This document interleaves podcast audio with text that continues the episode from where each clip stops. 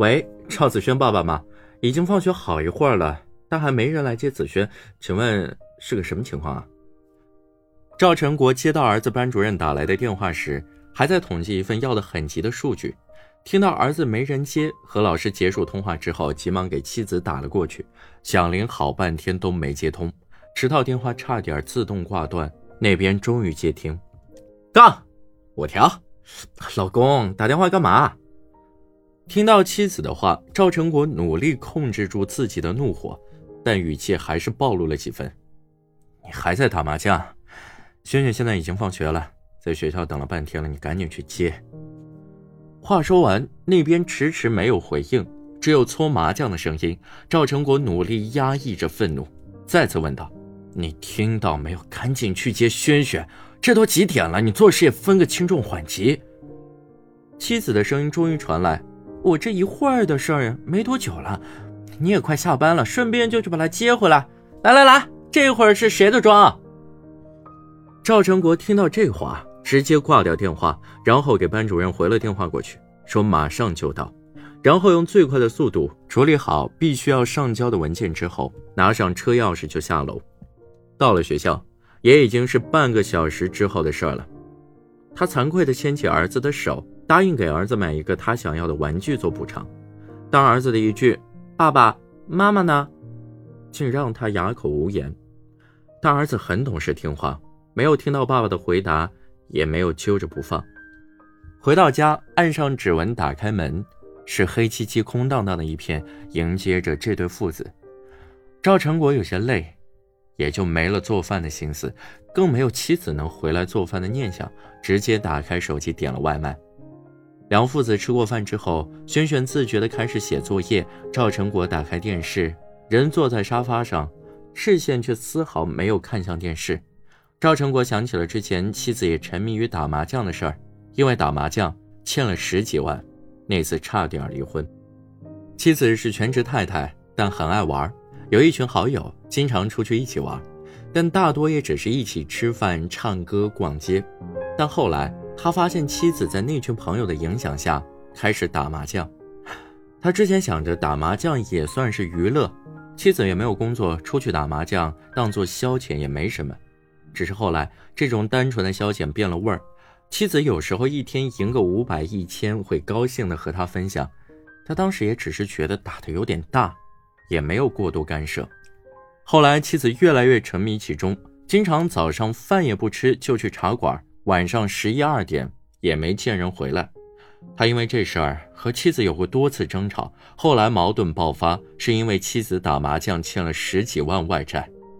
借的钱都是找亲朋好友借的，用的借口还都是说他准备创业，需要资金周转。赵成国不是没有劝过妻子，他认为妻子口中的打麻将已经不再是消遣，而是赌博。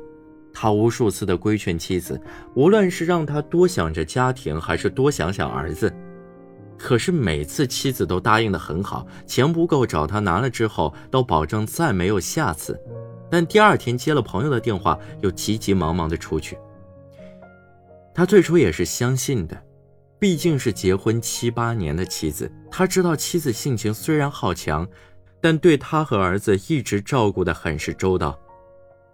但是他不知道，陷入赌博中的人，尽管是温婉的妻子，也会被赌性吞噬掉本心。妻子承诺的很好。甚至当他的面哭过很多次，但当他第二天早上醒来之后，床上已经没有了妻子的身影。准备在家里吃早饭，但去厨房也没有做好的早餐。一次又一次的失望。当他知道妻子欠了十几万的时候，他似乎都没有了过多惊讶的情绪。他甚至感觉，终于走到了那步。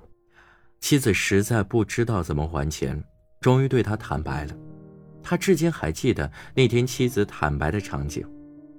那天妻子久违的做好晚饭等他回家，他下班打开门，看到妻子竟然在厨房，甚至感到很惊讶。虽然他们因为妻子赌博已经陷入了长期的冷战，但那天看到妻子在厨房忙碌的身影，他的心不禁软了一下，甚至感觉从前幸福的日子可能又要回来了。可是后面的事告诉他，他大错特错了。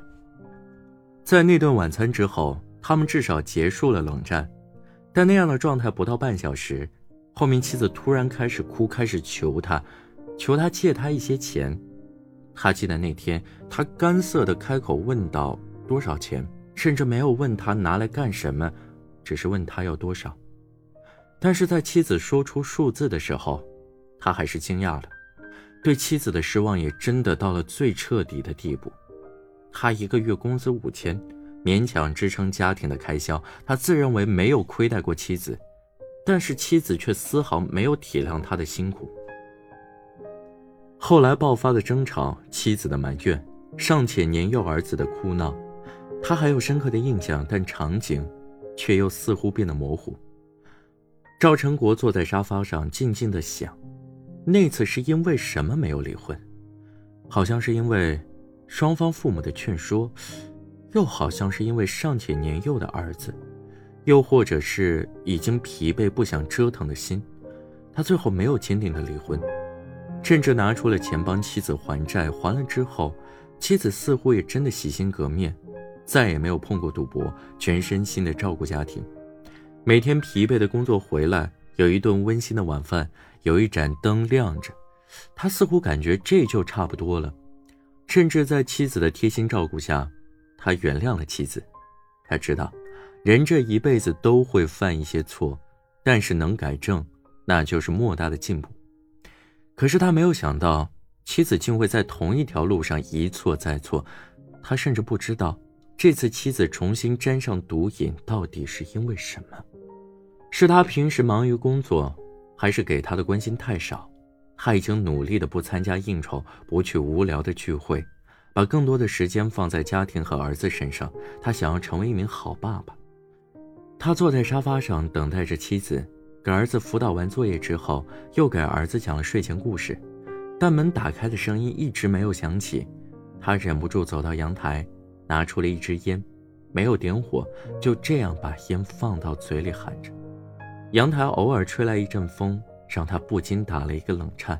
他看到对面那栋楼家家户户全部亮起了灯，甚至可以看到对面底楼的一对夫妻在阳台跑步。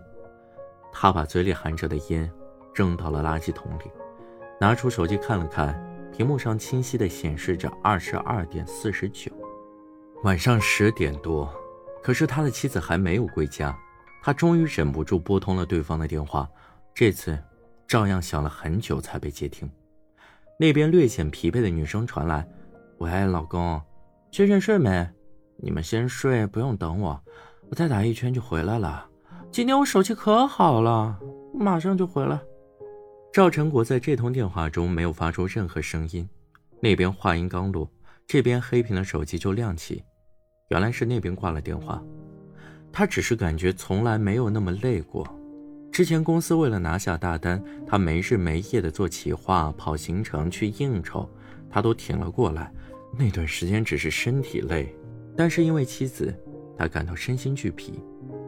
第二天把儿子送到学校之后，他特地告诉老师，今天他会准时到学校接孩子。看到轩轩对他甜甜的说着“爸爸再见”。